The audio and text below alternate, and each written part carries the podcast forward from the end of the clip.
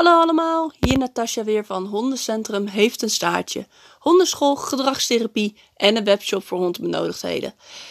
Vandaag wil ik het met jullie hebben over puppies. Want puppies zijn gewoon echt super leuk. Het zijn enorme kleine draakjes die nog alles moeten leren, maar het zijn wel toppers. Het enige waar ik mij veel aan stoor, zijn mensen die zeggen: Ik begin aan een puppy, want dat is een onbeschreven blad. En wat ze daarmee bedoelen is dat als ze een puppy kopen, dat die dan 100% eruit gaat komen zoals wat hun willen. Nou, wat er vaak dan is qua opvoeding, zeggen ze hij moet met andere honden om kunnen gaan, met andere honden kunnen spelen. Kinderen moet hij leuk vinden. Hij moet niet achter katten aanjagen. Hij moet niet tegen bezoek uh, opspringen of blaffen of angstig zijn. Dus er is een behoorlijk ideaalbeeld van een hond die alles en iedereen maar leuk moet vinden. En mensen denken dat te bereiken door een puppy te kopen, want die kunnen ze dan volledig opvoeden zoals ze zelf denken. Het enige nadeel is dat ja, nou laat ik dan zeggen, ja, een puppy is een onbeschreven blad. Hij moet alles nog leren, hij is vergelijkbaar met een baby. Alleen het blad waar je op schrijft, die is wel gemaakt van DNA. En in die DNA zit ook alle erfelijke karaktereigenschappen van het ras en van de ouders. Dus koop je een border collie, dan vererven de ouders als het ware de karaktereigenschappen om te gaan drijven. Koop je een Duitse herder, dan vererft hij de karaktereigenschappen om territoriaal te zijn, om waaks te zijn. Uh, koop je een berghond, dan vererft hij de karaktereigenschappen om onbekende mensen helemaal niet leuk te vinden. Waarom niet? Hij is gefokt om ergens tussen schapen in te liggen, de hele dag te slapen. En op het moment dat er een indringer komt, mens of dier, moet hij die wegjagen.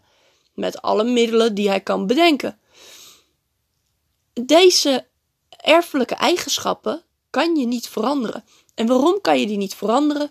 Je hond wordt hier namelijk ontzettend gelukkig van.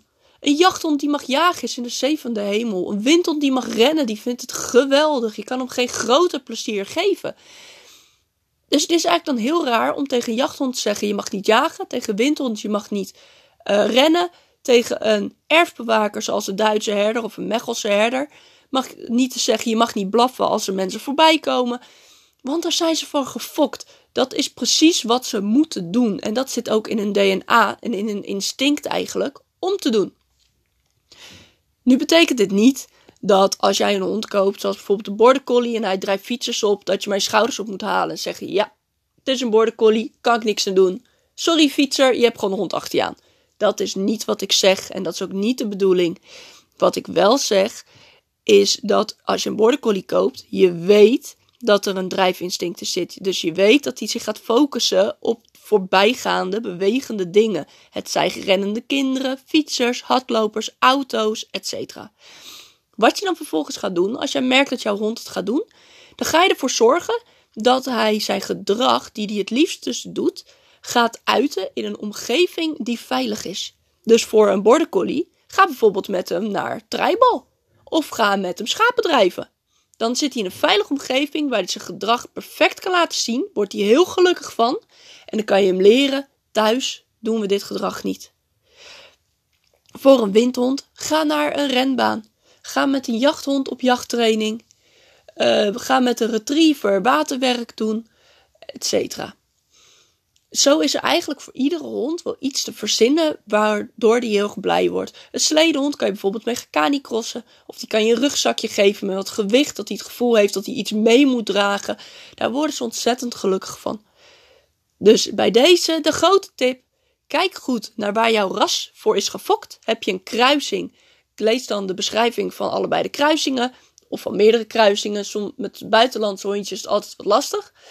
Um, en kijk wat het beste bij jouw hond past. En ga vanuit daar eens kijken of je dat gedrag waar hij dus voor is gefokt en zo blij van wordt, of hij dat kan uiten op een veilige manier in een gecontroleerde omgeving, zodat jij er thuis minder last van hebt, mocht je er nu last van hebben, voorop staat.